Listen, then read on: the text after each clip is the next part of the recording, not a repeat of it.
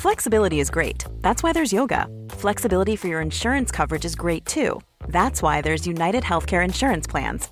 Underwritten by Golden Rule Insurance Company, United Healthcare Insurance Plans offer flexible, budget friendly coverage for medical, vision, dental, and more. One of these plans may be right for you if you're, say, between jobs, coming off your parents' plan, turning a side hustle into a full hustle, or even missed open enrollment. Want more flexibility? Find out more about United Healthcare Insurance Plans at uh1.com. 2020. Ein neues Jahrzehnt beginnt. Gleichzeitig beginnen in diesem Jahr drei neue Lebenskreise. Dieser Podcast erzählt euch alles über diese wichtigen Zyklen. Eure Hosts sind der Astrologe Alexander Graf von Schlieffen und John Ruhrmann. Was erwartet uns in den kommenden Monaten, Jahren oder sogar Jahrzehnten?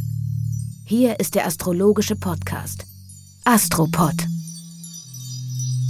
Willkommen zur vierten Ausgabe des Astropod, des astrologischen Podcasts mit Alexander von Schlieffen und mir, John Ruhrmann. Letzte Woche hatten wir die spannende Geschichte um Rausch und Verführung. Da wird es jetzt interessant zu sehen, wie es heute weitergeht. Alexander, wieder eine neue Woche, ähm, neue Folge unseres Podcasts bevor wir über die Woche reden, möchte ich mal über die Woche an sich reden. Wir haben ja in der Namensherkunft unserer Wochentage allein die Sterne schon angelegt, beziehungsweise äh, da ist eine interessante Wortherkunft hier. Kannst du bitte, bevor wir über die Woche reden, uns ein bisschen was dazu erzählen? Das mache ich sehr gerne. Das hört man nur leider im Deutschen nicht raus. Die Zuordnung der Planeten zu den Wochentagen. Das kommt aus der Sieben und die Sieben ist ein äh, Viertel des Mondzyklus, also viermal sieben Tage. Eine Woche sind sieben Tage. Das haben wir auch in den Jahren, die sieben Jahre, die sieben fetten, die sieben mageren Jahre. Alle sieben Jahre erneuern sich die Zellen des Körpers und alle sieben Jahre ist ein Umbruch und alle sieben Jahre muss man Dinge neu nachjustieren. Und wenn man viermal sieben Jahre ein Thema durch hat, also nach 28, 29 Jahren, dann ist man mit dem Thema erwachsen geworden, was auch bedeutet, dass eigentlich der Mensch nicht mit 18 oder 21, sondern erst mit 28 Jahren astrologisch gesehen erwachsen ist. Früher wurden die Kinder im Siebener-Rhythmus durch das Leben gebracht, heute im Dreierrhythmus des Jupiter. Früher ist man mit sieben in die Schule gekommen, mit 14 in die Pubertät, war mit 21 erwachsen. Heute ist man 6, 12, 18. Die meisten Menschen, die 18- oder 21-Jährige Kinder oder noch Jugendliche oder fast schon Erwachsene haben, werden doch feststellen, dass man in dem Alter noch nicht wirklich erwachsen ist. Und es ist auch okay, dass man eben diese Zeit bis 28, 29 braucht, was man auch oft beobachten kann, dass in dem Alter die jungen Menschen mit bestimmten Dingen überhaupt erst richtig anfangen, vielleicht in eine Selbstständigkeit gehen oder eine Familie gründen oder so. Was nicht heißt, dass man das nicht auch schon vorher machen kann. Aber dieser 28 Jahres, analog zum 28-Tages-Zyklus, ist der Grundrhythmus der Reife des Saturns und des Zeichen Steinbocks in der Astrologie. Und die Woche besteht aus sieben Tagen. In der alten Astrologie hat man mit sieben Planeten gearbeitet. Sonne, Mond, Merkur, Venus, Mars, Jupiter und Saturn. Jeder Planet ist quasi wie ein Organ des Gesamtorganismus Sonnensystem und jeder Planet symbolisiert etwas Bestimmtes. Auch darauf werden wir im Laufe der Episoden unseres wunderbaren Podcasts immer wieder eingehen und diese Geschichten erzählen. Im Italienischen und manchmal auch noch im Französischen kann man an den Wochentagen die Zuordnung zu den Planeten erkennen. Die Woche fängt mit dem Montag an und das ist Lunedi und das ist der Tag des Mondes. La Luna ist der Mond. Interessanterweise in den meisten Sprachen der Welt ist der Mond weiblich und die Sonne männlich. Und in Deutsch ist es genau umgekehrt, was uns einiges zu denken geben kann. Aber das lasse ich jetzt mal so als Inspiration offen im Raum. Und da darf sich jeder geneigte Hörer selber ein paar Gedanken darüber machen, was das über die deutsche Kultur aussagen könnte. Der zweite Wochentag ist Martedi, das ist der Tag des Marses und das ist der Dienstag.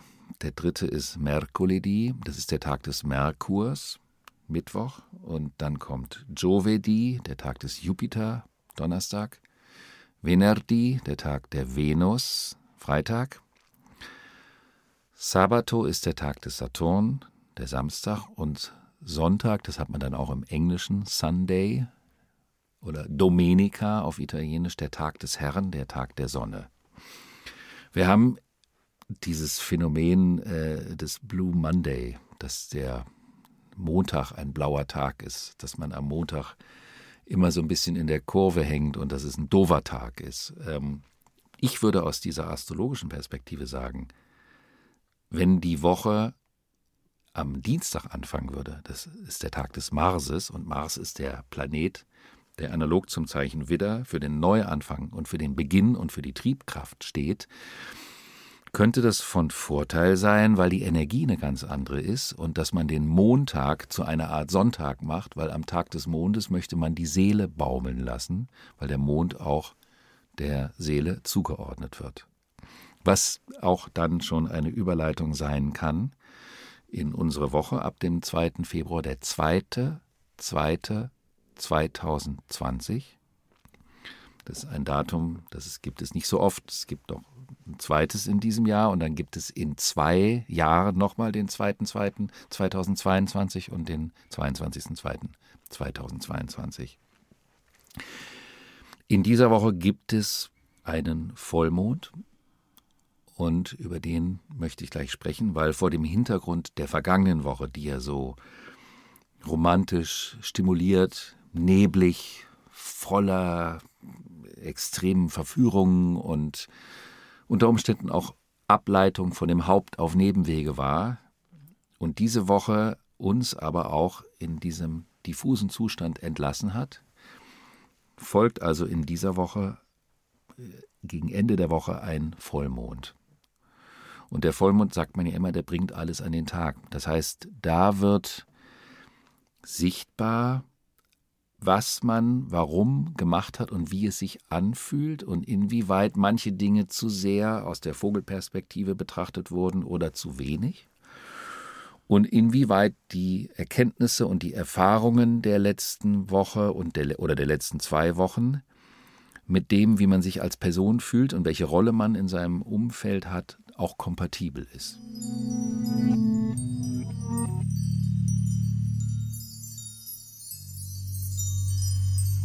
Dann kommt eine weitere Konstellation dazu, die Venus, die für Beziehung steht und die in der letzten Woche um den Neptun gekreist ist, wodurch diese Diffusion und diese Sehnsüchte ausgelöst wurden. Die befindet sich immer noch im Zeichen Fische, macht aber einen Aspekt zum Planeten Saturn. Und die Kombination aus beiden Planeten hat was mit Ernsthaftigkeit in der Liebe und in Beziehungen zu tun. Das heißt, man kann sagen, aus all den Umtriebigkeiten und den Erlebnissen der Vorwoche kristallisiert sich nun raus, was, wenn man aus dem was mitnehmen möchte, Bestand haben kann oder soll und was nicht. Dann wandert die Venus am 7. Februar in das Folgezeichen Widder und ich bitte das jeden Widder, der diesen Podcast hört, nachzusehen, mir nachzusehen, was ich jetzt sage. Widder ist von Hause aus einfach kein romantisches Zeichen. Das ist ein Zeichen, da geht es darum, dass man impulsiv Dinge neu anfängt und dass man neue Wege geht, aber es ist nicht das Zeichen, in dem man sich verliert. Und wenn die Venus in das Zeichen des Widders geht, ist die romantische Stimmung praktisch von heute auf morgen vorbei. Dafür sind andere Dinge im Brennpunkt. Ich denke, es ist noch interessant zu wissen, was vor allen Dingen dieser Woche noch äh, beruflich oder im Allgemeinen ansteht. Alexander, kannst du dazu noch was sagen? Ja, da gibt es auch was ganz Schönes. Also das hat vor allen Dingen was mit dem Thema der Chance zu tun, weil äh, der Planet Merkur, der hat was mit dem Denken und der Kommunikation zu tun. Und das Denken ist ja bekanntlich etwas, was eine Eigendynamik hat. Vor allen Dingen, wenn es sich vom Fühlen loskoppelt. Und dann kann man ja auch manchmal, wenn man sich unwohl fühlt, dann selbstständigen sich die Gedanken und die wirken dann wiederum auf das Gefühl zurück. Und da ist so etwas wie eine Logik des Gedankens, eine Schlussfolgerichtigkeit. Wir haben am 5. Februar einen Aspekt zwischen diesem Merkur und dem Planeten Uranus, der was damit zu tun hat, dass man spontan plötzlich die Richtung des Denkens ändert. Das heißt, es gibt ja diesen schönen Spruch von Herrn Picabia, der Kopf ist rund, damit das Denken seine Richtung ändern kann. Und dieser Aspekt ist also am Himmel äh, anzutreffen. Und das bedeutet, dass man ohne Anstrengung, wenn man seiner Intuition folgt, kann man durch Richtungsänderungen neue Wege erkennen und kann auch für unter Umständen auf linearem Wege nicht zu lösende Probleme im beruflichen oder im, auch in technischen Fragen plötzlich eine unkonventionelle äh, Lösung finden oder einen unkonventionellen Weg einschlagen. Und soweit ich das weiß, hast du einen solchen Aspekt in deinem Geburtshoroskop, aber nicht als eine harmonische Thematik, sondern als eine gespannte Thematik. Und daran kann man erkennen, wie schön und wie wichtig in einem Horoskop diese Spannungsaspekte sind, weil ein Aspekt zwischen Merkur und Uranus, der macht einen getrieben, dass man sich mit dem, was gegeben ist, nicht abzufinden geneigt ist. Man sucht immer wieder nach einer neuen Grenze, man will immer wieder eine andere Sichtweise finden, man möchte eine andere Perspektive auf das Geschehen gewinnen. Und man gibt sich vor allen Dingen mit ganz konventionellen Lösungen nicht zufrieden. Man braucht also immer auch einen erfrischenden Blick. Und der weitere Vorteil dieses Aspektes, auch wenn er dich getrieben macht, ist, dass du nie aufhören wirst, dich weiterzuentwickeln und zu lernen. Ich finde, es gibt schlimmere Aussichten. Und wir freuen uns ja dann auch auf das nächste Horoskop, was ab dem 9. Februar beginnt die nächste Episode und sind gespannt, was uns da für Überraschungen erwarten. So ist es. Wir hoffen, euch hat der Podcast gefallen. Wenn ihr Feedback für uns habt oder Anregungen, bitte meldet euch gerne bei uns und noch besser bewertet den Podcast doch mit fünf Sternen, äh, damit wir hier noch besser wahrgenommen werden auf den Plattformen. Vielen Dank und bis in die nächste Woche. Das war die neueste Folge des Astropod dem astrologischen Podcast mit Alexander von Schlieffen. Die nächste Folge gibt es schon nächste Woche.